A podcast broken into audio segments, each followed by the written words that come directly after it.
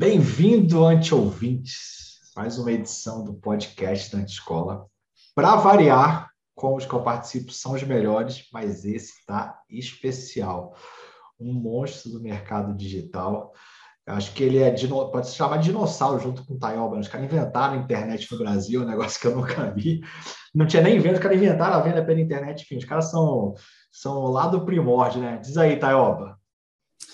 E aí, Tiagão, como é que estão as coisas? Tamo junto. Ah, eu ia, até, eu ia até te interromper na hora que você fez a abertura, que aquela a, a, as, as suas cinco primeiras frases você usa em todas, então você não precisa nem gravar mais, você só edita dos próximos e coloca, né? A, a parada de esse é o, é o melhor porque eu tô nele é, e tal, né? A, a, verdade tem que ser repetida, tem, filósofo. Tem que ser repetida, concordo, concordo. Mas é isso aí, tamo junto para mais um bate-papo. Hoje com o nosso convidado, Alberto André. Bicho, um dos primeiros caras que eu conheci nesse mercado digital foi o Alberto. Jornada aí nada linear, é, nada nada comum, o cara já fez de tudo. Acho que quando eu conheci o Alberto foi em evento que a gente frequentava de SEO, quando marketing digital e SEO era uma coisa só. É, na verdade, marketing de busca e marketing digital era uma coisa só. Tudo que se falava de marketing digital era Google, só isso. O Alberto tinha agência, tinha um curso, chamava Sem Dúvida, e tinha um trocadilho no nome Sem Dúvida aí, que era Search Engine Marketing, SEM. E, cara, eu dei aula no curso do Alberto André, era curso presencial, dei aula no curso do Alberto. Pô, muita, muita história. Já viajamos para Estados Unidos, já vi Alberto quebrar o braço umas três vezes, quebrar a perna umas... Os caras quebravam a parte do corpo toda semana. Era uma loucura, bicho. Era uma loucura, Alberto. Mas, pô, o cara já fez de tudo. Vamos ver o que ele está arrumando hoje aqui. Vai contar um pouquinho da história. Cara, monstro, monstro, monstro. Tem baita experiência em marketing digital, em business, e vai falar um pouquinho da experiência dele. Não significa que só viveu coisas boas e aconteceram coisas boas, acho que experiência tomando porrada e batendo também. E é o que a gente vai falar aqui hoje, né? Só para dar um spoiler, Bertão, para a galera ficar vidrada aí. Quando você investiu em mídia ano passado? Só para dar um spoilerzinho. Você pode falar esse número, senão a gente edita aqui depois. Mas no Facebook eu posso falar porque eu já postei no Stories. Né? Acho que no, no, Facebook ano passado foram 23 milhões. Então tá para ver aí só o tamanho da brincadeira que o cara brinca, né? É, é, é disso aí, é disso aí para cima que nós vamos falar hoje. Só no Facebook, né? Só no Facebook. Só no Facebook. Mas, Albertão, dá um alô para a galera. Fala aí, cara. Como é que estão as coisas? O que, que você está que que você tá mandando? Deixa a galera te ouvir aí. Boa. Primeiramente, prazer. Obrigado pelo convite. É uma honra estar aqui com dois caras que eu respeito e considero bastante, não considero só no âmbito profissional, mas também no âmbito pessoal. Posso, posso chamá-los de amigos, porque ambos já me ajudaram e ajudam nessa, nessa caminhada louca que é o tal do empreendedorismo, que eu não recomendo para todo mundo. tem que ser doido, tem que ser psicopata para querer fazer isso, principalmente no Brasil, mas é o que eu amo, eu nasci assim. É, cara, sei por onde começar, mas é, deixa aí fala, fala um pouquinho de hoje. Vamos, vamos, vamos começar assim na pauleira. O que, que você está arrumando hoje? Cara, eu sei que você está aí com múltiplos negócios. Uh, enfim, é, conta um pouquinho do que, que você está arrumando, sua empresa, como é que tá os seus negócios hoje, o que, que você está fazendo da vida? Cara, é até um pouco complicado explicar isso, é uma coisa que o Thiago já bateu Eu sei, eu sei como é que é. Minha mãe, minha mãe até hoje também não entende. É, é, se eu parar numa blitz, o policial perguntar o que, que eu faço, eu não sei nem o que, que eu falo.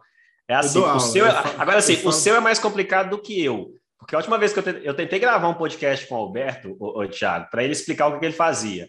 Eu terminei o podcast concluindo assim, que eu nunca vou entender, sacou? Então já desisti, mas, cara, Tenta, tenta, vai, não custa nada. Bom, cara, três anos atrás, três anos e três meses, para ser mais exato, em outubro de 2018, a gente fundou uma empresa, eu mais três pessoas, onde o nosso objetivo era ganhar dinheiro com a internet, fazendo nossas próprias coisas, empreender, voltar a empreender. E dali começou a surgir outros negócios e aquela coisa. Chegou um ponto que, tipo, a gente começou a escalar e tinha tanta coisa para fazer, aí a gente contratou o Thiago, para ele dar consultoria para a gente, para a gente poder focar em alguma coisa, e foi exatamente aquilo que ele orientou. Desde então a gente cresceu, escalou numa vertical de finanças, que era uma, que é o Plusgin, que é uma fintech. Uh, nós ajudamos as pessoas a tomarem melhores decisões financeiras e essa é a missão da empresa, mas a gente começou focando em ajudar qualquer pessoa, qualquer brasileiro, a encontrar o melhor cartão de crédito para ele especificamente. Então a gente criou uma inteligência artificial, um algoritmo que qualquer pessoa pode responder uma, algumas perguntas e a gente consegue buscar dentro de todos os cartões existentes a, qual é o melhor cartão para a vida dela no momento, né? Baseado naquilo que ela respondeu. Se ela mentir, aí o algoritmo vai recomendar de acordo com a mentira dela, aí não é culpa minha. Mas o nosso objetivo é trazer um pouco de justiça para um mercado que eu já sofri bastante por não ter educação financeira. É, esse é o negócio principal do grupo. E acabou que, nesse meio tempo, nasceram outros negócios e a gente acabou virando uma holding. Hoje a gente tem dois produtos, duas empresas uh, principais, assim, que são mais responsáveis pelo maior volume de faturamento o que eu já expliquei, e a Brios, que é uma, uma MedTech, uma, uma empresa que é Marketing, Advertising, Data e Technology. É onde a gente ajuda tanto publishers quanto anunciantes, quanto advertisers a terem melhores resultados com a internet. Hoje a gente ainda foca muito mais em publishers, que é o nosso mercado, né? Tipo blogs, aplicativos, enfim, a monetizarem melhor o inventário e, consequentemente, a gente vai para a área de anunciantes, que a gente ainda está desenvolvendo as, as, ferramentas aqui que a gente aprendeu a como escalar um negócio de investimento em mídia. E a gente viu que não dá para ser só na mão, tem que ser programado. Albertão, posso tentar explicar aqui com as minhas palavras? Você me corrija se eu falar alguma besteira muito Pelo grande, amor de Deus, eu não sou técnico disso. Então, assim, eu fui lá, né, quando a gente foi começar o trabalho, ele começou a me explicar o que fazer. Eu falei, puta, que porra é essa? Mas aí, basicamente, depois de várias reuniões, eu entendi mais ou menos assim. Vou resumir, me bate se eu estiver errado. Basicamente, vocês compram mídia né, no Google, no Facebook, jogam para um blog. Nesse blog vai ter um artigo que indica um cartão. E nesses blogs. Não, tem... a gente joga para uma ferramenta nossa. Uma ferramenta, desculpa. É uma ferramenta né, onde você analisa na página de obrigado teria um artigo ou uma recomendação de cartão onde uma recomendação. tem uma, com anúncios que vocês monetizam esses anúncios. Pode ter anúncio ou pode não ter. Tá, legal.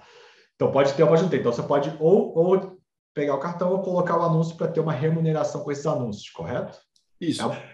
Basicamente, vou tentar traduzir um pouco o que você disse. Cara, o conceito de que o Dudu falou um pouco atrás, até a gente estava falando, não sei se foi, foi, foi antes da gente começar a gravar, que é o seguinte: é, todo mundo acha que marketing digital é tráfego e copy e monetização e dinheiro, né? É, tipo, o copy, no nosso caso, a gente pegou, foi esse modelo, esse, conceito eu, eu vi no Affiliate World lá em Barcelona, em 2019, um cara falando o seguinte: cara, você tem o tráfego, você tem conteúdo, que pode colocar copy no meio, monetização e tecnologia eu não acredito que exista nenhum negócio digital sem a tecnologia, porque, tipo, você precisa de um servidor, você precisa de velocidade, etc. Tem gente que ignora um pouco isso, né? É, o Dudu já viu muito o Rafael Damasceno, que foi meu sócio por um tempo, é um grande amigo. Cara, você tem vários cases de taxa de conversão sendo aumentada por causa que melhorou zero ponto alguns segundos da, da velocidade de carregamento. Então, a gente, a, a gente já assumiu isso, entendeu isso, e a gente evoluiu essa parte de, de uma forma que poucas pessoas fazem isso no Brasil. E eu, eu diria que quase todos que fazem da forma com que a gente faz hoje foi porque eu treinei ou me copiaram. É, com toda, eu garanto, não tem nem dúvida de falar isso. Cara, esse ponto que você falou é muito legal, Albertão, que foi uma virada de você deixar de ser marqueteiro e virar um cara pensando em negócio, principalmente na questão de tecnologia. Cara, qual foi o grande ponto que você fala assim, como que a tecnologia ajuda no negócio, né? É tanto que falam que dados é new oil, né? Dados são o novo petróleo. Como é que você vê essa questão dos negócios atuais? Se é todo negócio que tem que ter dados, só alguns, como é que você vê isso? Cara, primeiro que eu sempre vi a tecnologia como um, um ponto principal de qualquer negócio. Eu comecei minha carreira no digital, né, vamos dizer assim, programando, né? Eu era eu era desenvolvedor front-end fazia meus HTML CSS lá em 2006, 2007, e depois eu fui para SEO. Então a tecnologia sempre foi uma coisa muito presente, a ponto da gente estudar, Dudu na época era Dudu do SEO, não era nem Jonathan Tayoba, né?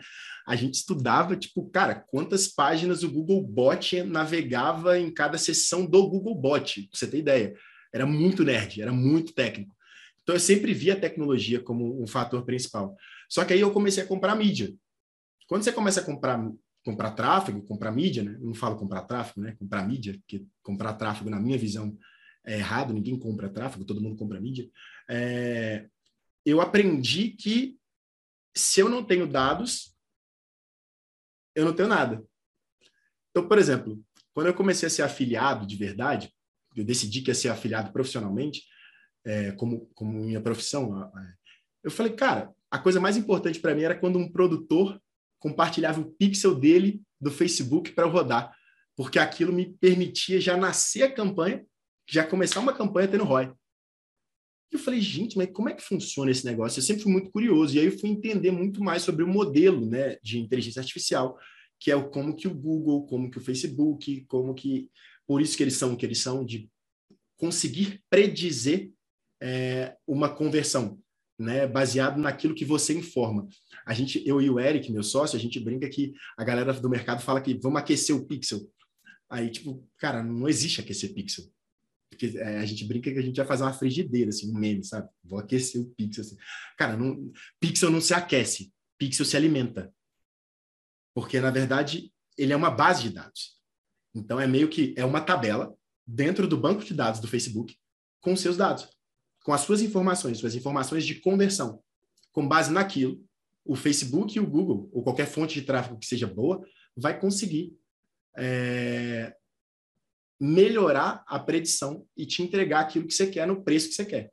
Então, eu não acredito em nenhuma empresa do mundo nos próximos anos não tendo sua própria base de dados, porque quem não tiver vai ficar para trás. É, tem uma grande, um grande movimento no mundo né, sobre first party data, que é você ser o dono dos seus próprios dados, porque o Google, a, a, a, Apple matou, né? O, o tracking de. Matou, entenda bem, tá, galera? Não é que matou, mas eles deram a opção do usuário falar: eu não quero que esse aplicativo traqueie as minhas, o, o meu comportamento. Não vou permitir isso. Isso ferrou muita empresa. Tenho grandes amigos de, e-commerce que os utilizavam muito disso, tipo Lorenzo e tal, e estão passando apertado com o iOS 14. iOS 14. É, e aí virou um mundo de quem tem seus próprios dados tem dinheiro. O problema é que toda, todo burburinho, né, todo, todo, todo hype nasce e todo mundo, ah, tem que ter.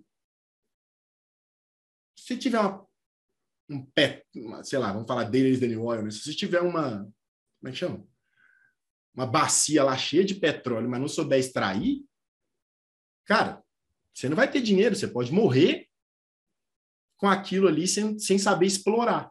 Então, eu, eu, eu não acho que data is the new oil. Data, sendo bem tratada e muito bem utilizada, é sim the new oil. Eu vejo que existe uma. Falhou. Tá Agora sim. Agora voltou. Boa.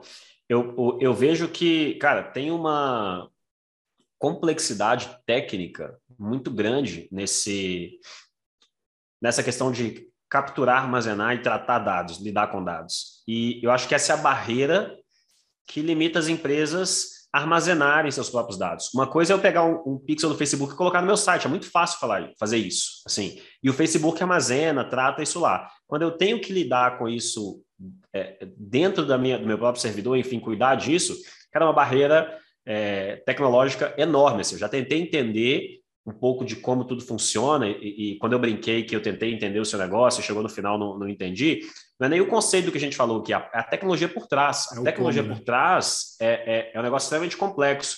Então, pô, a, a, até então era muito fácil. Eu colocava o pixel do Facebook, colocava o pixel das plataformas, anunciava, eu confiava que esses caras tinham inteligência suficiente para tomar as melhores decisões com base nas informações que eu cedia a eles colocando o pixel no meu site. Tanto eu quanto o usuário, né, que permitia ser traqueado e rastreado.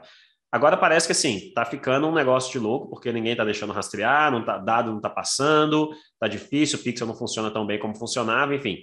É, falando uma linguagem de leigo aqui, ah, ou as coisas vão. Alguém vai ter que arrumar uma solução simples quanto colocar um pixel e, e pronto, igual era, ou cara, você vai ter que se virar e dominar essa parte tecnológica complexa, e aí todo mundo vai ter que ter um setor de tecnologia dentro de casa. Talvez a primeira coisa que você vai contratar não é nem um copywriter um gestor de tráfego, é um cara de, de tecnologia para lidar com tudo isso, né? É... Eu, Dudu, complementando, a minha visão de futuro, eu, eu, eu posso estar completamente enganado, mas para mim, um dos os grandes profissionais de marketing que vão perdurar no futuro não são só os caras de copy, os, os influencers ou coisa do tipo são aqueles que vão entender de SQL, aqueles que vão entender de tecnologia. Então, tipo, hoje o meu time de marketing, ele tem exigência de fazer curso de SQL, porque não tem como fazer relatório cruzando diversas ferramentas no Excel e ser rápido. Entendeu? Então, tipo, antes de pensar no como que você vai armazenar os dados, como você analisa os dados hoje já é mais complexo. Então você tem que cruzar Facebook com Google Analytics, etc. Aí o Google Data Studio tá tipo, tá muito bom, melhorou pra caramba. Então, você tem muita coisa de relatório que você consegue fazer ali. Só que se você não souber tratar aquele dado, se você não souber o que, que é um, uma, uma, um inteiro, um booleano, etc., cara, você vai ficar para trás. Agora, tentando trazer um pouco para a linguagem do leigo, até para ajudar as pessoas aqui que vão, que vão, quem vai escutar esse podcast, pensa na seguinte coisa, Dudu. Você não tem uma, um setor de tecnologia grande. Como que você poderia fazer hoje já para ter dados próprios? Beleza? Você tem um pixel do Facebook. O que, que acontece? E acontecia comigo também. Eu tenho um pixel do Facebook para uma conta. E aí o que, que acontecia? Essa conta era banida. Né? Vamos, vamos falar do mercado mar, geral. O que, que acontecia com meus dados? Lixo. Perdi tudo. E eram meus. Eu deveria ser o dono daqueles dados. Na verdade, eu sou, só que agora eu perdi. Porque o único lugar que eu armazenei foi em um único pixel do Facebook que caiu.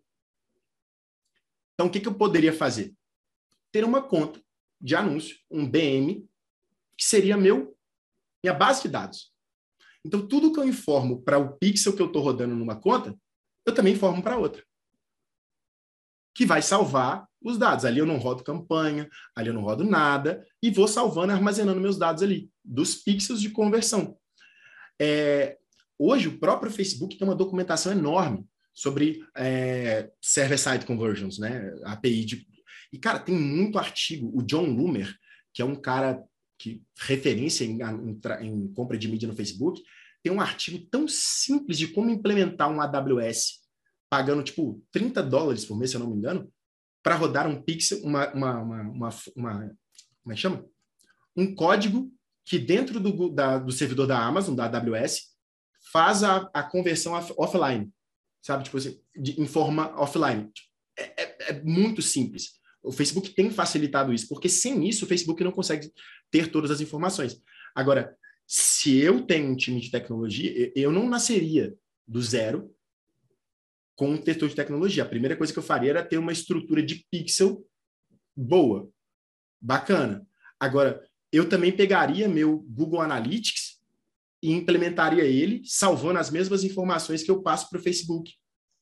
Então, tipo, o, existe um, um, um, um identificador que eu acho que quando você for dar o próximo passo em termos de tecnologia para marketing digital, você precisa criar um negócio que a gente chama de uh, o, o, identificador único, né? Seu, seu cada, cada, cada empresa chama de um jeito, né? Mas é Unique ID é, dentro do Google, dentro da publicidade, se chama de PPID, Publisher Profile Identified. Tipo assim, a Apple, o que, que mudou do iOS 14 foi que o IDFA, que a Apple compartilhava entre todos os apps, ela passou a bloquear. E toda plataforma de mídia usava o IDFA para identificar que aquele usuário é o mesmo usuário, independente do momento que ele esteja, porque é o mesmo, o mesmo celular. Então agora passou a ser não é, você não consegue ter o IDFA, que é o, o identificador de publicidade da Apple, do iOS, do iOS, né? Para poder fazer a publicidade. No Google, você tem o. Ah, esqueci o nome da. nome do, do, do ID do Google. Mas tem um ID também lá. O Google não vai bloquear, cara. Porque ele ganha muito, muito dinheiro com isso, né? É, a Apple ainda não tem uma rede de anúncio. E eles não pretendem ir para esse lado. Agora, quem está chegando pesado é a Amazon. E a Amazon tem dados que o Google não tem. Que é transação, cartão de crédito, N coisas que o Google, para ter e poder usar, ele ainda não pode, porque dentro da LGPD e da GDPR, da CCPA, ele não pode utilizar, mesmo sendo o sistema operacional que as pessoas navegam. Ele não, ele não pode usar. A, a, a, a Amazon tem esse direito. E ela está vindo pesado, comprando muita, muita empresa do mundo. Não sei se eu fui claro. Cara, é, é sempre que eu converso com você, dá uma visão completamente louca, né? Assim, tipo, e é positivo pra caramba, porque é, foge muito do, da minha área técnica, né? Que assim, que é, que é zero assim, na parte de, de tecnologia e tal e é muito legal. Você me falou uma coisa que eu achei muito interessante, e aí eu queria pegar um pouco da sua visão de construção de negócio. Você me falou o seguinte, cara, eu não começaria com o time de tecnologia, né, do ponto do ponto inicial. Cara, como é, sim, na sua cabeça hoje, como é que você começaria uma empresa? Qual seria a ordem das áreas que você contrataria? O que que você vê que é o mais importante? Fazer esse pilar, depois é o segundo pilar, como é que você veria essa ordem? Cara, acho que depois de tanta porrada que eu tomei nos últimos anos também, tipo, quem vê quem vê a glória não vê as pingas, né? Quem vê, eu esqueci o ditado lá, né? Não sabe as porradas que a gente levou. Quem vê a pinga que eu bebo, não vê os tomos que eu levo. É, tipo isso. Cara, eu começaria. Tem dois caminhos que você pode escolher começando uma empresa. É, é diferente de você querer criar um negócio para ganhar dinheiro online. Né? São duas, duas coisas completamente diferentes. Se eu fosse começar um negócio para ganhar dinheiro online, eu não contrataria ninguém, terceirizaria todo mundo, botava um produto no ar, que vocês já sabem fazer isso melhor que eu. Agora, se eu estou querendo criar um negócio, a primeira coisa que eu faria era pensar onde que eu quero chegar e qual é o meu objetivo. Então, se eu quero construir equity, ou é uma empresa de cash flow, é diferente, são dois caminhos que eu seguiria. Se eu for criar equity, eu começaria pegando capital. Eu faria rodada, começaria com o dinheiro dos outros, não começaria com meu próprio dinheiro nunca mais. É, criaria um track record disso. Se eu tivesse a oportunidade de começar bootstrapped, que é como eu, eu realmente gosto muito mais, é, eu começaria, mas eu teria que ter uma empresa que já daria lucro do zero. Se eu soubesse que eu teria que investir por muito tempo, eu começaria pegando dinheiro do passado. É, depende do negócio. No digital hoje, eu com toda certeza começaria montando uma área de mídia. E nessa área de mídia, eu teria um dev. Eu não, eu não montaria um setor de tecnologia, mas eu, eu teria um dev, com toda certeza. É, eu, na parte de mídia, quando eu falo, eu teria um cara de compra de mídia, um cara de criativo e um cara de produção de conteúdo com toda certeza, assim. Esse pode ser terceirizado, na minha opinião. Mas o compra de mídia e de criativo eu não não abriria mão. E o dev, o que, que um dev faz num time de compra de mídia? Porque eu nunca ouvi falar de ninguém montar um time de tráfego, vou montar um time de tráfego. É, tô com vaga aberta para desenvolvedor. Aí, assim, não, não, não faz sentido. Né? Normalmente o cara tem que saber mexer no dashboard lá do, do, do Facebook, né? Não é saber abrir o. Ai, ai. Cara, sem dev não tem nada no ar, velho. Tipo, meu pixel de conversão está sendo disparado no momento. Ô, Alberto, os devs já estão caros pra cacete. Você fica falando isso, fodeu, acabou com o mercado. Cara, mas não. mas já tá caro mesmo, velho. Tá caro porque a galera tá contratando em dólar lá os caras e essa semana eu perdi dois. É, mas faz parte. É, cara, que, que o cara, o que, que um, time, um cara de dev faz, um time de marketing, de, de compra de tráfego, né? Ele entende das redes. Ele vai falar de conversão offline, ele vai falar de pixel, ele vai falar de um monte de coisa. É porque, pelo que, pelo que a gente trocou de ideia aqui, cara, existe o, o, um, um nível que é o, o, nível básico, que é ir lá, pegar o pixel, colocar na página, agora usando a API de conversão, que, enfim, você coloca ali para rodar, mas tem um nível hard, Super Saiyajin ou qualquer outra coisa, que envolve tipo muita tecnologia, onde você assume mais controle desse processo, é, enfim, integrando ferramentas, coletando dados, tratando dados, exportando dados e, e, e filtrando esses dados, que, que é o que você que é o que você falou que faz. A questão é, a gente está falando de um nível que eu acredito que a complexidade disso é muito grande. Dá para fazer, eu consigo trazer um cara de dados, eu consigo. Olha só, o empresário, eu, como dono do meu negócio, eu posso até trazer um cara.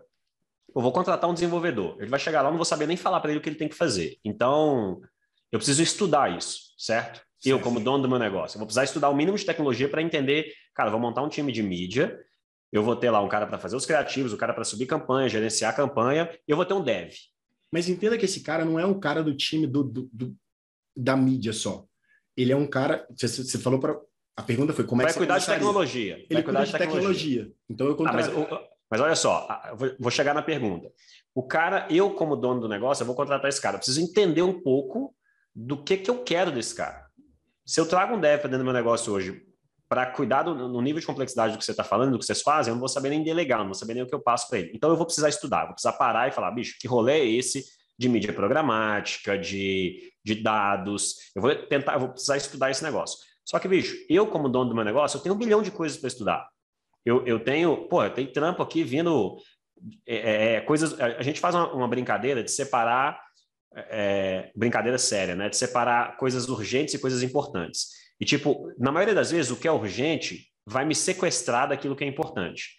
Então, pô, o que é urgente? Cara, eu tenho uma campanha para subir amanhã, eu tenho um lançamento para fazer semana que vem, eu tenho um cara que acabou de sair da minha empresa, eu tenho que abrir posição e contratar outro, eu tenho um monte de coisa acontecendo. E, cara, pensar em tecnologia, dado e ter o meu próprio tratamento de dado é importante, mas não é urgente agora. Não é o que vai fazer o meu negócio é, é continuar funcionando semana que vem.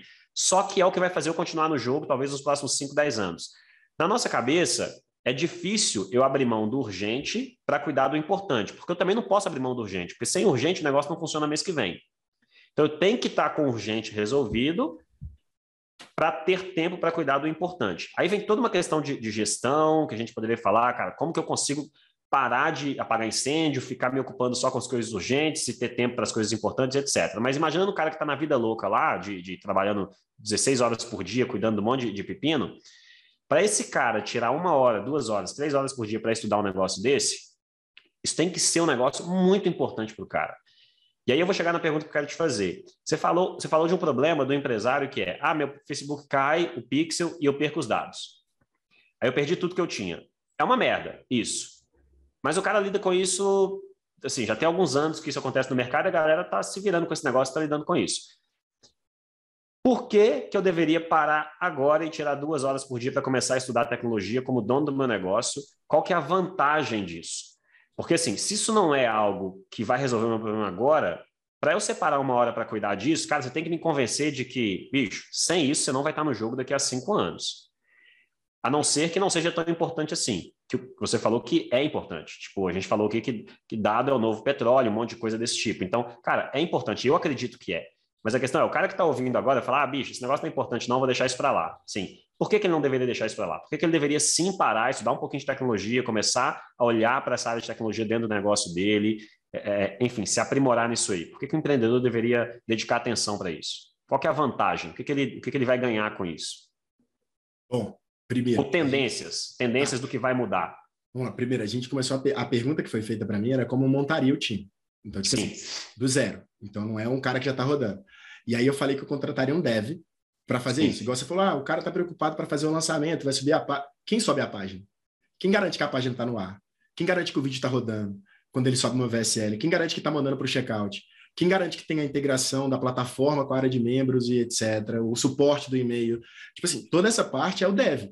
É o dev. Não é, tá ligado? Então, tipo, e outra, o empresário não tem que parar para estudar isso todo. Ele tem que saber a importância do negócio de contratar alguém que vai estudar aquilo. Então, tipo, é, se eu fosse estudar todo, tudo o que todo mundo faz, cara, não faz sentido, eu não teria tempo para viver. Né? Tudo bem, eu não tenho, mas eu, eu estudo, eu estudo porque eu gosto, mas eu não, eu não recomendo para todo mundo. Não é, não é o, não é o que vai mudar, não é urgente, não é importante, né? Não é urgente. O que que, o que, que muda para um cara que tipo eu jogo um, na minha visão é o seguinte: onde que eu quero chegar? Eu quero ser bilionário. Se eu quero ser bilionário, o que que, o que que um bilionário tem? Eu não conheço um bilionário que não é empresário que não tem um negócio de longo prazo. Não conheço, eu nunca vi. Hum, todos eles têm um negócio de estrutura, governança, enfim, com todas as métricas e tudo aquilo que, um, que uma grande empresa precisa ter. Como grande empresa, eu já penso desde o do dia zero no que, que eu preciso ter para o futuro. E para isso, eu acredito que se eu não estudo tecnologia, se eu não estudo aquilo que é importante para o meu negócio, eu estou falando de marketing digital, se eu estou falando do digital, automaticamente já estou falando de tecnologia. Porque marketing por marketing, ele é a mesma coisa do desde a época de que você tinha que colocar uma placa na carroça falando que você estava trocando arroz por melancia. É marketing. Agora, o digital é a tecnologia. Poxa, se o empresário não está ligado no que está rolando de tendência de, cara, tá todo mundo indo para TikTok. Pô, por que que TikTok cresceu tanto? Por que que o YouTube está indo para os shorts? Está investindo tanto? Ah, porque a tendência agora é vídeo curto. Se o empresário não sabe o que, que o Quai é, cara, como que o Quai cresceu para caramba? O que, que, que tem ali dentro? Cara, você tem que saber. Como empresário de marketing digital, você tem que entender o que está acontecendo no meio. E a tendência é tecnologia. Cara, para um Facebook virar e falar assim, agora todo mundo tem que colocar a conversão server-side. A primeira coisa que vem na minha cabeça é tipo a, a API de conversão. Primeiro, o que, que é uma API? Eu, como empresário, e curioso que eu sou, é tipo, cara, preciso saber o que, que é uma API. Aí, quando eu vou estudar o que, que é uma API, eu vou ver que eu preciso estudar um pouco de tecnologia. Não para fazer, mas para não ser enganado por alguém que vai fazer. É, o meu ponto é de estudar, é não estudar ser o especialista naquilo, mas é para não ser enganado. Então, tipo, hoje eu tenho diversas situações que aconteceram no, na vida que é tipo, cara, eu como empresário tenho a visão. Eu preciso garantir que o meu time esteja executando aquela visão que eu tenho. E eu não acerto sempre. Eu errei para caramba nos últimos dois anos. No último ano, mais ainda. Eu deixei o produto ir para um caminho que não deveria ter ido. Eu queimei um ano de empresa. E agora eu vou ter que fazer mais seis meses para poder voltar a ter o produto do jeito que eu quero. Se você não tem um produto a ser desenvolvido, se o seu, produto é um curso, cara, realmente, eu acho que, tipo, cara, tem um dev no time. Você não vai precisar de um, um setor de dados, etc. Mas eu, a minha maneira de comprar tráfego, comprar tráfego, mídia, na internet sempre foi muito, muito analítico. Você me conhece sabe, cara, Analytics para mim é vida desde 2011. Eu, se eu não implemento o Google Analytics corretamente, eu já fico doido, velho. Se o cara implementou aquilo ali errado para mim, não tem como. Porque o que não se mede não se evolui. Se eu não sei onde é que eu quero chegar, qualquer lugar tá bom. Se eu não. E para mensurar alguma coisa hoje muito bem, com toda a complexidade que existe na internet de cross-device, cara, você compra mídia hoje. Qual que é o modelo de atribuição que você tem utilizado para falar de, de. Cara, deu ROI, o Facebook deu ROI. Pera, o Facebook deu ROI? Como é que ele deu ROI? Como é que você está analisando? É first click ou last click? Falar de marketing digital e as pessoas não entenderem esse, essa complexidade, para mim, na minha visão, é uma falha. Tem gente ganhando dinheiro para caramba ah, sem saber nada disso? Tem. Hum, cara, e é uma coisa que cada um tem que escolher o que, que vai investir tempo ou não.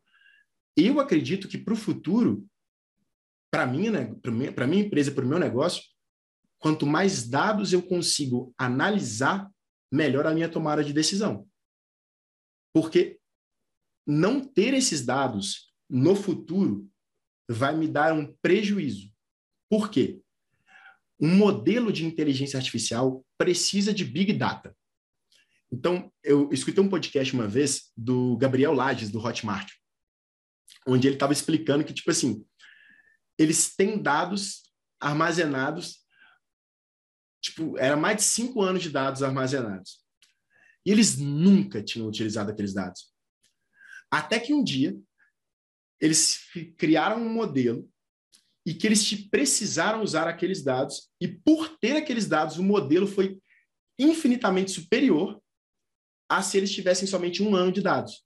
Então, falar de futuro, 5, 10, 15 anos de empresa, é falar de inteligência artificial, é falar de machine learning, é falar de, enfim, um monte de coisa que hoje a gente não fala. As pessoas não sabem.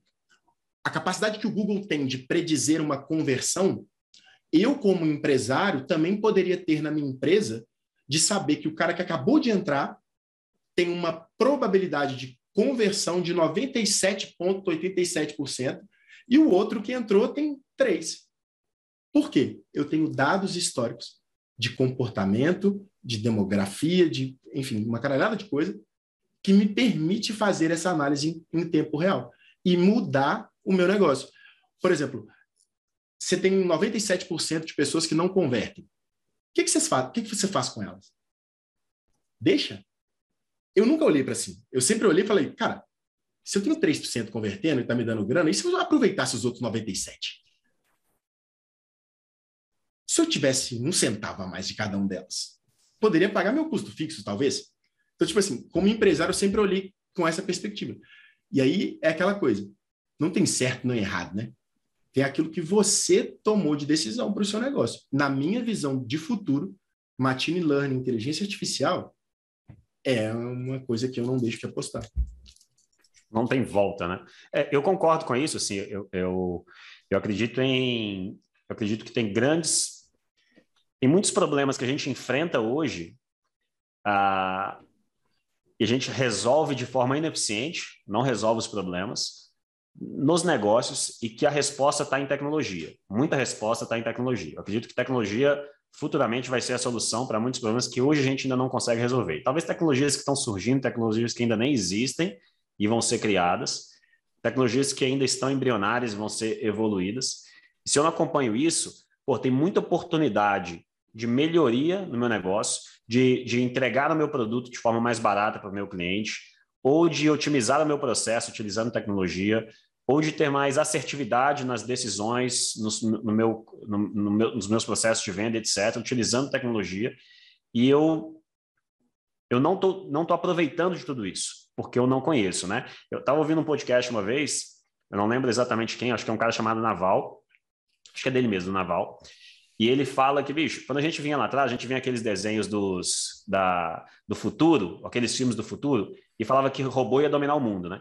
E a nossa visão era que, tipo, velho, robô ia dominar o mundo. E qual que era a visão? Era aquele monte de robô andando, né? Quem assistiu Will Smith, é, é, Eu Robô do Will Smith, é, vê isso. Era um monte de robôzinho andando e tal. E a gente achava que robô dominar o futuro ia ser um monte de robô andando na rua, e nave espacial, e aquele negócio voando. Na verdade, a gente já vive hoje uma, uma realidade onde a gente está nesse futuro.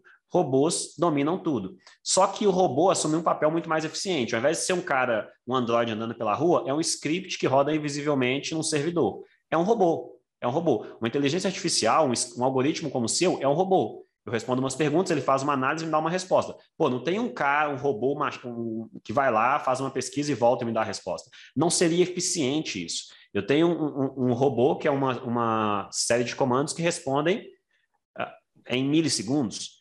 Né? Então, se você for olhar, a gente tem automação, tem script, tem inteligência artificial, rodando para tudo quanto é lado, automatizando coisas que e fazendo coisas que antes seriam impossíveis de ser feitas, né? Assim, tecnologia a gente começou. É, é, Porque, é, tipo assim, o que a gente tem hoje são, é uma capacidade de computação. Tem, tem uma, uma explicação, cara, que tipo, mudou minha vida de verdade sobre é, machine learning e tudo mais. O Google tem um curso numa empresa que chama Plural Site, que é o que eu, eu faço os cursos do Google lá. Eles têm um curso básico sobre machine learning. E eles falam sobre a comparação do cloud computing com a energia elétrica. Aí eu fiquei meio que bugado naquela época. Eu, tipo, eu falei, caramba, como é que esse cara está falando uma correlação de uma coisa com a outra? E aí, de acordo com o vídeo, eu posso estar tá falando besteira aqui, porque eu não lembro exatamente, mas é, o conceito vai ser importante, que é o seguinte, quando surgiu a energia elétrica, várias pessoas quiseram montar seus próprios geradores para eles produzirem suas próprias é, luz, etc., ficaria mais barato, é, enfim. E aí veio o tal da hidrelétrica, né? veio as, as geradoras, que juntou tudo e forneceu para todos, e cobrou aquilo ali. Eles comparam a, capaci a capacidade de produção de uma energia em casa é uma. Você junta uma hidrelétrica, né, fonte eólica, etc., hidrelétrica, enfim, qualquer coisa, você tem uma outra capacidade de escala absurda. E eles comparam o Google, o cloud, de, com a mesma coisa que a internet, que a, que a energia elétrica. Por quê? Se você tem o meu, meu computador aqui, ó, meu computador está aqui em cima, aqui é um computador cabuloso, etc. Gastei uma grana absurda. É bom pra caramba. Mas a capacidade computacional dele de resolver um cálculo, resolver um problema, é um.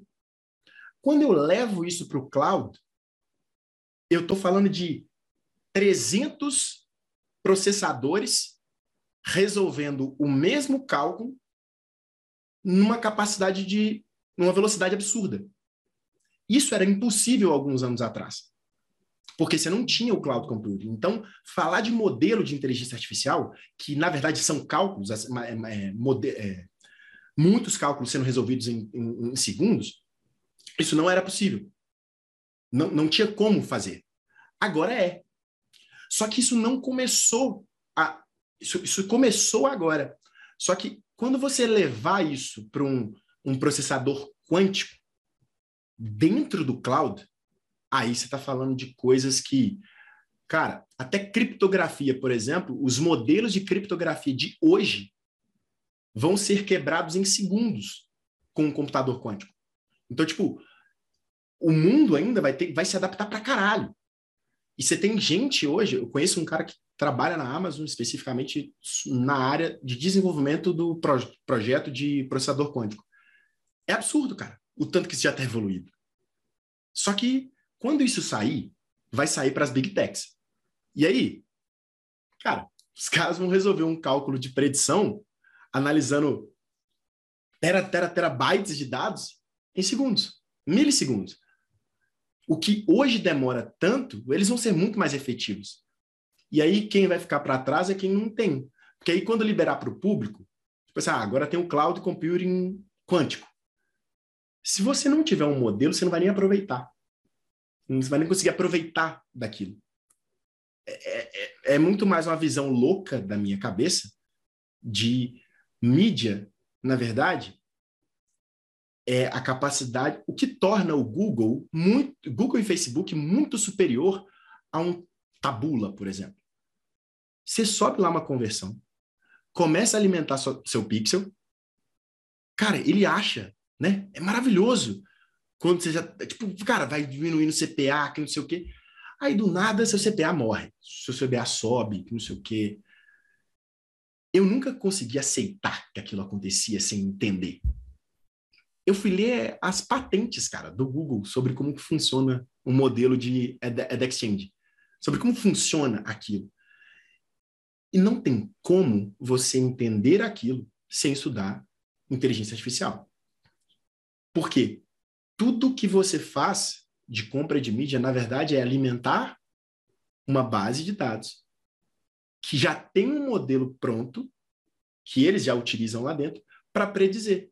Só que você compra mídia, você não aparece só para as pessoas que vão, que ele sabe que vai comprar. E ele já sabe isso.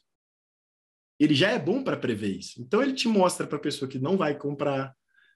Porque no final das contas, você paga por impressão. O modelo deles é eu vou mostrar um pouco aqui para a galera que vai suprir o que ele quer. E o resto, o resto eu vou deixar para eu ganhar dinheiro. E aí, cara. Porque o público comprador é caro, né? Então.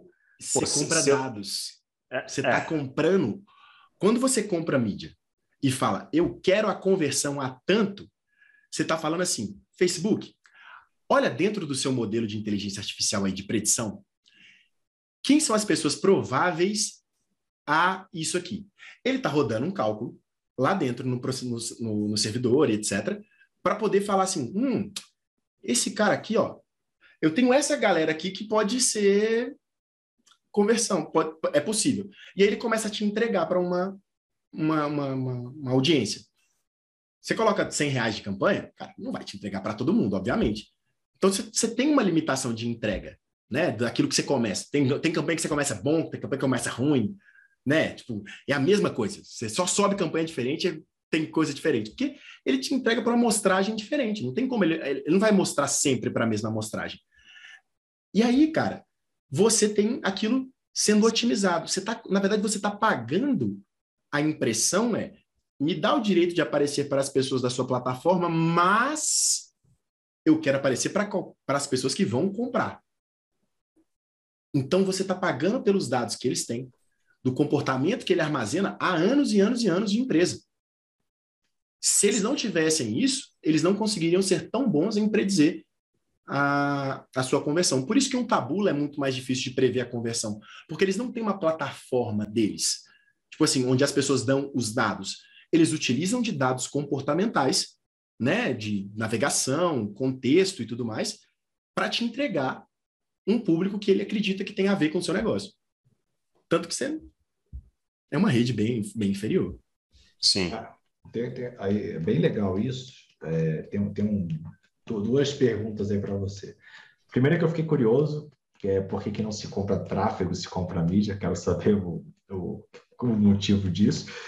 E o outro é o seguinte, o que a gente mais vê ultimamente é o pessoal reclamando que a mídia está cada vez mais cara, a gente chorando, não, que saudade do CPC a 10 centavos, enfim, a gente vê muito isso. Isso veio para ficar, vai continuar subindo mesmo, sim ou não, e por quê? Ou uma tendência de reverter para ser dados menores, quanto mais tiver inteligência, mais assertivo vai ser. Como é que você vê esse, essa questão a médio ou longo prazo? Boa, primeiro, aí vai, vai ser complementar as respostas, né? Por que, que a gente compra mídia e não compra tráfego? Tráfego é uma consequência do que acontece quando você exibe seu anúncio para uma audiência. Você compra mídia porque você compra o direito de aparecer para uma pessoa dentro de uma plataforma de terceiros. Então você vira para o Facebook e fala: olha, eu quero comprar um espaço publicitário para essas pessoas, ou para qualquer pessoa que seja provável converter no meu produto. Então você está comprando o, o direito de aparecer para alguém. O que acontece quando a pessoa vê o seu anúncio? Aí é uma coisa que vai resultar em um tráfego. Porque tráfego nada mais é do que o fluxo de pessoas chegando ao seu site. Eu, eu, eu, eu brinco com essa questão de, tipo, eu falo sobre, ah, compra tráfego, não compra mídia, compra mídia, não compra tráfego, porque na verdade o tráfego é só a consequência. E quando você está comprando mídia, quando você fala comprar tráfego, você está analisando métricas após o clique. Então você está analisando muito mais, é tipo, é, taxa de conversão, CPC, CPA, e você está esquecendo de olhar métricas que são importantes. Por exemplo, o CPM, o seu CTR, dentro dos placements específicos. Quando você está comprando no Facebook, você aparece na Audience Network, você aparece no Instagram Stories, você aparece no, no Reels do Instagram, você aparece no feed do Instagram, você aparece no Facebook Watch, você aparece no feed do Facebook, você aparece no... Enfim, são é, placements diferentes. São, é, você consegue aparecer em lugares diferentes. Então, tem algum lugar que tem o seu público melhor? A galera, essa análise de tipo, poxa, quando eu compro no Instagram Stories e eu falo de tal forma, meu criativo é, é, é assim assado, gera mais resultado do que fazer um, um anúncio genérico para todos os placements, por exemplo.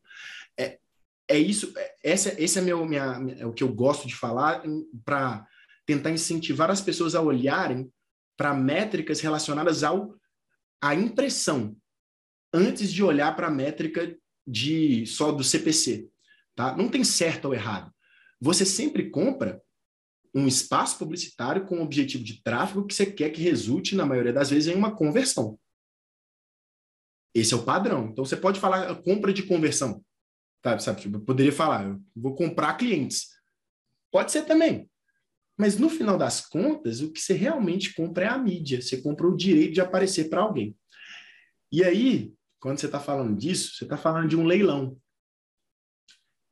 E por falar em um leilão, aí você está falando do que, que acontece de encarecer. Cara, Quantas pessoas hoje compram mídia na internet comparado com quatro anos atrás? Qual que é o volume de investimento para uma mesma audiência? É, é, é, oferta e demanda, é igual bolsa de valores, cara. Mídia, na verdade, é, o conceito de exchange, de, da bolsa, né, da stock exchange, é o mesmo para anúncio, que é ad exchange. Então, se você tem muita gente ofertando, vai ficar mais caro. Ó, você, você tem muita demanda e menos oferta, vai ficar mais caro. O Facebook ele tem um limite de, pessoas, de usuários do mundo, né? Então, se ele tiver todo mundo do Brasil vendo o Facebook todo dia, ele tem um limite de impressão. Porque ele não pode mostrar só anúncio. Ninguém vai querer ficar na plataforma. Né? Você vai querer, querer ficar, continuar assistindo? Tipo, pô, a cada stories que você vê, vê três anúncios. Pô, você ia parar de ver aquele negócio, largar a mão. Então, ele tem que achar um equilíbrio entre aumentar a oferta, porque a demanda só sobe ele tem muito mais gente querendo comprar anúncio, muito mais empresa. Você tem gente sendo treinada em comprar mídia, comprar tráfego, você tem afiliado, dropshipper, você tem tanta gente que entrou no mercado e todas elas querem a mesma coisa: conversão. Então, a mesma pessoa tem a probabilidade de, de a predição, né, de, de comprar. É, vou, lá, vou usar o meu exemplo. Aí eu comecei a fazer boxe. Cara, então eu quero comprar uma luva boa. Só que eu também quero comprar, sei lá, uma faca para churrasco, porque eu gosto de fazer churrasco. Ah, eu também estou olhando um tênis da Nike, sei lá. Então, são N predições sobre a mesma pessoa. Quem vai ganhar? Quem pagar mais. Quando você tem mais gente bidando na mesma pessoa no leilão, automaticamente aquele preço sobe. O preço que sobe é o preço da impressão. E Albertão, olha só, nesse sentido que você falou, quando a gente pensa em comprar tráfego, ou conversão, ou comprar mídia, a, a mudança de, de, perspectiva me leva a olhar as coisas de uma forma diferente, enxergar de forma diferente. Por exemplo, se eu falo em comprar, ah, estou comprando tráfego para o meu funil, quem que é meu concorrente? Meu concorrente é o outro cara que também vende, sei lá, infoproduto igual o meu, ou se eu vendo ah, produto para pet, quem que é meu concorrente? É o cara que também vende produto para pet. Quando eu penso em comprar mídia, meu concorrente é todo mundo que disputa um espaço publicitário para o mesmo cliente que eu. Então você falou, o cara da faca é concorrente do cara que vende luva de boxe, que é concorrente do cara que vende tênis, porque no final das contas é o mesmo Alberto. E não vai aparecer anúncio dos três ao mesmo tempo. Vai aparecer anúncio ou da faca, ou da, da luva, ou do, do tênis. Então, pô, todo mundo é concorrente de todo mundo, porque a gente briga pelo mesmo espaço para aparecer para o mesmo cara que está potencialmente interessado em comprar os três tipos de produto, né? Então, pô, eu estou vendendo para um cara a, a, o meu infoproduto, só que esse cara também está olhando carro, trocar de carro. Esse, e aí vai aparecer anúncio de carro, vai aparecer anúncio do meu infoproduto de como emagrecer, sei lá, qualquer coisa da vida. Então, pô, é, é você concorre, não é com pessoas que estão no mesmo nicho que você, você concorre com todo mundo que está anunciando e dando lance no leilão, né? É, e aí, meu amigo, é, é, briga de faca, né? O briga de foice, o briga do que você quiser, né? O bicho pega. Eu acho que tem gente chorando que está ouvindo isso aqui agora. E, tipo, para parar para pensar numa coisa do que você falou aí, é interessante que é quando você passa a pensar com a perspectiva de compra de mídia, você também passa a pensar em, cara, quando esse cara, a, a gente todo, você fala de copy pra caramba, né? Você tá falando da etapa do, do cliente, né? Então, você compra tráfego, você está falando de comprar o cara que vai ver seu anúncio, clicar e converter, certo? Esse é o conceito da compra de tráfego. Quando se fala bastante. Você já pergunta, Dudu, você que já tem. Você já viu algum lugar fora do Brasil falar sobre compra de tráfego? A palavra lá fora é media buyer. A media profissão buyer. é media buyer. Não é, é só no Brasil que a gente fala que é compra de tráfego, tá ligado? Por quê? Cara, quando você pensa só em comprar tráfego, você está esquecendo que esse cara tem momentos da vida. Então, se ele viu um anúncio seu e não clicou, você pode fazer uma campanha para quem viu seu anúncio e não clicou. Poderia, né? Você deveria poder. E aí você quer falar com ele de uma forma diferente. Então você tem etapas de consciência, né? os níveis de consciência do usuário, que você não pode querer chegar para o cara falar toda vez, tipo, cara, abra a conta aqui no meu banco. É tipo, pô, eu vou chegar pra pessoa e falar, oh, casa comigo, velho. Tipo, pô, leva para jantar tal. E se você não faz isso, tem alguém fazendo. E geralmente são marcas. E aí, uma vez eu vi uma palestra de um cara chamado Tom Breeze, que ele falou o seguinte: se você está deixando, se você foca em ter uma margem, isso eu estava falando, ele estava falando para e-commerce, uma margem de contribuição acima de 25%, você está deixando espaço para o seu concorrente comprar aquele cara. Na hora que ele falou aquilo, eu fiquei, me deu um. Porque eu sempre foquei em tipo, 100% de ROI. Quero 100% de ROI. Quero 100% de ROI. Só que quando você começa a pensar como empresa, se eu faço como 100% de ROI, eu não escalei tanto, porque quando eu vou escalar mais, meu ROI cai, mas automaticamente eu tenho mais pessoas comprando.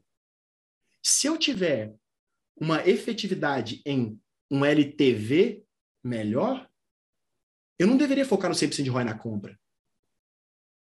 Eu poderia focar em, cara, vou fazer uma, um, um, anúncio institucional. O que, que é isso? Ah, vamos supor, da escola aqui. Aí vou fazer anúncio da escola. Cara, primeiro, você quer falar para empresários. Você quer falar para pessoas que estão querendo escalar seu negócio, estão tendo problemas de gestão ou qualquer coisa do tipo. Cara, esse podcast, por exemplo, se vocês anunciarem cortes desse podcast sem objetivo de nada, só de visualização, você consegue criar uma audiência de quem viu seu vídeo todo para fazer um anúncio para entrar para a lista uma, news, uma newsletter. Você já passou o nível de consciência. O cara já conhece sua marca. Ele passou a receber seu e-mail. E quando ele passa a receber seu e-mail, ele te deu o e-mail dele. Aquilo ali é, opa, tem a informação de quem é aquele cara. E aí, isso, o anúncio para essa galera é completamente diferente do público total. Essa é, esse é o conceito que eu falo de, de pensar em comprar mídia. Se, eu não posso fazer o mesmo anúncio para pessoas que estão em níveis de consciência diferentes e esperar o mesmo resultado. Tá ligado? Então, tipo, eu vi uma palestra do Léo Narese, que eu sou fã, sou fã, é um dos melhores profissionais do Brasil de, de métrica, de, de analytics, data analytics. Ele falava que uma das campanhas, uma das análises que ele fez, esse, esse vídeo está público, por isso que eu posso falar isso, que uma marca, uma montadora de carro, tem, em média, 400 e, 430, se eu não me engano, mais de 400 contatos da marca com o cliente antes da pessoa tomar a decisão de comprar um carro. Cara, e a gente faz uma análise de last click. Eu falo que o cara, a campanha que me deu ROI é a campanha que levou o cara que clicou, converteu, pá, essa é minha campanha boa. Aí você vai lá e para uma campanha que estava dando zero de reais de lucro e o seu resultado da campanha boa diminui. Esse é o conceito de você entender a compra da mídia e não só o tráfego, sabe? Tipo, cara, por que, que você vai comprar sua marca, o nome da sua marca na, no Google Ads? Porque, velho, se você não comprar, alguém vai comprar e por mais que você esteja posicionado no Google, alguém vai, vai roubar seu tráfego. É, você leva a mulher para sair, chama ela, leva ela para sair, sei lá, cinco encontros. No último encontro, ela te dá um sim. Ela te deu, ela te deu um sim no último encontro, mas não foi só aquele encontro que o sim foi construído ao longo dos cinco encontros, né? Não adianta, você, não, você não desperdiçou os quatro primeiros, né? Você estava construindo aquilo você ali. Você tá em 1900, né? Cinco encontros, velho. Cinco encontros já é, casou, tá já doido. tem. Que isso, Théo? O cara tá casado há muito tempo, já perdeu. Vamos, vamos, vamos, vamos lá, Dudu. Vou tentar te trazer para era agora, que já está casado realidade, há muito tempo. Vamos ao... A realidade atual. Um Mas é o seguinte, Dudu. Para você ter um sim para sair pela primeira vez, você tem um stories aparecendo, você tem um post boa, do feed, boa, boa, você tem uma mensagem ali, você tem uma reação no stories. Então, tipo, aí você manda uma mensagem. Vamos sair amanhã? Pô, é isso que deu certo? Pô, não, vai você tá alimentando ali por muito tempo. Você tá aparecendo para ela, ela tá lembrando de você. Tá aquecendo o pixel, você tá aquecendo o pixel. Há muito tempo. Alimentando. Alimentando. alimentando. Cara, muito legal que você falou, assim, principalmente do, né, tem a frase clássica do Bezos, ganha aquele que pode pagar mais. e você cria a própria barreira de entrada no seu mercado, né? Então, pessoas que trabalham com produtos baratos que perdem na primeira venda, isso é uma barreira de mercado, porque nem todo mundo aguenta perder dinheiro na primeira venda. Aí, quando você fala de compra de mídia, você consegue não ter ROI imediato, você cria uma barreira de entrada no negócio, você começa a se proteger, é uma forma de proteção também. É, é o que acontece das maquininhas, né? As maquininhas foram zerando taxa, ficando no negativo, rodando no prejuízo para dominar o mercado, para poder quebrar as outras, vamos dizer assim. É, eu me queimei. Aí vamos falar de empreendedorismo. Eu errei para caramba, uma história, um fracasso que eu tive, que é eu achei que eu podia ensinar todo mundo a fazer o que eu fazia. Isso queimou, que, quebrou o meu mercado. Porque entrou tanta gente para a mesma pessoa que tudo caiu para todo mundo. Então, tipo, o que eu tinha de ROI há três anos atrás, cara, quem dera. Aquela coisa, ai, que saudade, que temos para hoje essa. É cara, beleza, eu tenho, vou chorar? Eu tenho que me adaptar. Eu tenho que. Vai, sobra aquele que tem capacidade de se adaptar. Então, por exemplo, eu estou no digital. Só que, cara, eu, eu tenho um call center. E eu estou abrindo um call center, ampliando. Porque, afinal de contas, eu não estou lidando com o digital somente, estou lidando com pessoas. Né? Então, tipo, é, é, esse é o a ideia de comprar mídia. Eu não tenho um call center ativo, é passivo, né? Eu tenho um call center ativo, mas eu só ligo para as pessoas que pedem para receber uma ligação. Porque eu compro mídia, educo elas e elas falam: Eu quero falar com alguém, eu estou com dificuldade.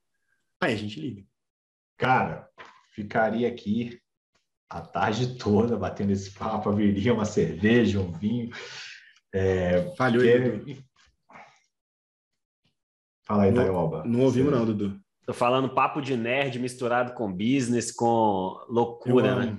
Eu amo. Não, e vem os insights muito legais, essa questão da mídia do tráfego, é, quando você entende, eu entendi o conceito agora. Putz, faz todo sentido né? Onde você coloca sua atenção, quando você coloca, porque né, o exemplo do Taioba lá foi muito bom. O cara que compra lupa também compra faca, que também compra um carro, que também compra um videogame. Então, a sua concorrência na compra de mídia não é o seu concorrente, é todo mundo, né? Que, que, que aquele cara, é tudo que aquele cara compra, né? É o mercado. Então, isso amplia pra caramba. E aí, cara, antes da gente encerrar aqui, velho, eu queria, a gente se conheceu no grupo, eu conheci o Tava no grupo, queria saber de você, cara, qual que é a importância é, na, na jornada empreendedora de estar junto com outros empreendedores? Ih, não pode, essa pergunta não pode ser feita para mim, não, mano. não, velho. Ó, a primeira decisão mais difícil da minha vida como empreendedor, eu tomei por causa de um grupo que eu estava junto com o Taioba. Foi em 2013, não, 2014. 2014. Eu tomei a decisão de largar a agência que eu tinha criado, a primeira empresa e tal. E, cara, chorei pra caramba na frente desses caras. E o JP do Hotmart foi o que pegou, parecia que tava pegando pelo pescoço, me levantando, pá, pá, pá, só direto, só direto, só direto, cruzar, direto, direto, cruzar. E aquilo mudou minha vida. Se eu não tivesse feito aquilo, talvez sei lá onde é que eu estaria. E aí esse foi o primeiro momento que mudou minha vida participar de um, de um, de um mastermind, vamos dizer assim.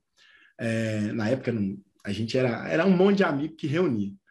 É, aquilo mudou minha vida. Depois, cara, foi um mastermind do Ryan, é, que é muito polêmico, é, e, mas é um amigo de, de longa data, bem antes dele ser famosinho aí. Cara, foi ali que eu conheci diversas pessoas. Conheci o José Felipe Carneiro, que virou meu sócio, que me apresentou para o Gabriel Pentan Guimarães, que virou meu sócio, que colocaram dinheiro na empresa quando a gente emprestou dinheiro da pessoa física para quando o meu negócio quebrou. É... Foi essencial. E, cara, eu, se eu não tivesse ali, eu não tinha evoluído. O que eu evoluí, eu não tinha conhecido tanta gente importante e eu não poderia eu não teria com quem compartilhar. A vida de empreendedor às vezes é muito solitária. É, você não tem muita gente para compartilhar as coisas e às vezes e tipo assim você tem que você escolhe não compartilhar algumas coisas para que outras pessoas não sofram, né? Você, é, é, é, é, difícil isso, né? Tipo, eu, é, eu, eu realmente brinco, velho, não é brincadeira, não, não recomendo para todo mundo. De um cara lá da empresa perguntou: ah, se voltasse atrás, você ia ser funcionário? Eu falei, mano, se tivesse na minha veia ser funcionário, eu ia ser o melhor CMO que já existiu. Beleza. Mas eu não ia ser medíocre, eu odeio ser medíocre. Agora, eu nasci empreendedor, mano, não consigo. É eu. Hoje, eu acabei de ser aprovado essa semana para entrar num, num, dos grupos mais restritos que eu já ouvi falar na minha vida, que é o YPO, que é Young President and Owners. Cara, para você entrar, você tem que ter um, um, volume de faturamento, você tem que ter uma idade certa, número de funcionários, é uma instituição global. Tipo, com N regras e modelos, é absurdo, absurdo. E eu consegui entrar. E, cara, são os maiores empresários do mundo que estão lá. E qual é o poder que eu tenho agora de poder. Poder não, né? A capacidade que eu tenho de aprender com caras que já sofreram anos e anos o que eu estou passando agora. Se eu estou vivendo uma crise hoje na empresa, esses caras já viveram 15. E o valor disso, para poder me ajudar de como que sair dessa crise, não tem dinheiro que pague, velho. Então, tipo, é muito mais sobre a troca de conhecimento, de informação com o mesmo objetivo. Eu acho que isso é o grande segredo de, de entrar. E aí faz sentido você pensar muito na hora de você escolher onde você quer entrar. Que, tipo, é, tem que ter um objetivo muito mais alinhado com o que você quer para sua vida. Né? Eu acho que primeiro você tem que pensar o que, que você quer para sua vida. Tipo, ah, eu quero criar uma empresa de longo prazo. Eu quero criar equity. Meu sonho é abrir capital. É, meu sonho é comprar empresas que estão com capital aberto. Pô, beleza. Como é que eu vou fazer isso? Será que tem alguém que já fez isso? Quem é? Onde que estão essas pessoas? Não ter esse, essas pessoas para conversar e aprender é muito difícil você, caminhar sozinho. Show de bola. Eu vou dar um spoiler aqui para a galera no nosso evento ao vivo, dias 25, 26 e 27 de março. Albertão é um dos palestrantes. Então imagina o nível do que esse cara vai falar lá no palco, hein, galera? Diz, diz aí, Tayo. É, segura, porque o bicho vai pegar naquele trem ali, hein? Bertão, se não queria, pô, confundir. queria muito te agradecer, velho. Sei que seu tempo aí é corrido, sei que a, é, além da, da, das empresas, tem o estudo que você gosta pra caralho. Agora você também se virou atleta, malhando, boxe, o cara tá fazendo tudo aí. Então, putz, obrigado demais. Continua aí. magrelo, mas eu tô aí. Valeu demais pela presença, pelo conhecimento, pela troca. A gente se vê lá no evento ao vivo. E é isso. Vou deixar aqui com o Tayob, depois você dá as suas declarações finais aí, meu velho. Cara, agradecer também, valeu demais é, trocar ideia. A gente, enfim, sempre aprende. E pô, você é um cara que aprende tanto que toda vez que a gente se encontra eu tenho que te conhecer de novo, porque você é, é, massa, assim, você, você, você cresce muito, aprende muito e trocar ideia com você é uma fonte de experiência sempre, de aprendizado e muita coisa nova. Então, Pô, valeu demais, valeu por contribuir, bater esse papo com a gente aqui e tamo junto, tamo junto. Eu que agradeço, obrigado pela, pela paciência de me ouvir falar um monte de coisa técnica aqui, doideira, umas loucuras aí, tamo junto, obrigado pelo convite, eu tô sempre aí. E no evento presencial eu vou confundir umas cabeças lá, se não for passar aí fritando, não, nem vai. Essa é a ideia, por favor, faça isso. Não quero entender nada, eu quero entender é nada. É isso, é isso, é sobre isso e tá tudo bem. Tem que bugar meu cérebro mesmo. Valeu. Aí, valeu, valeu pessoal. Até mais. Até mais.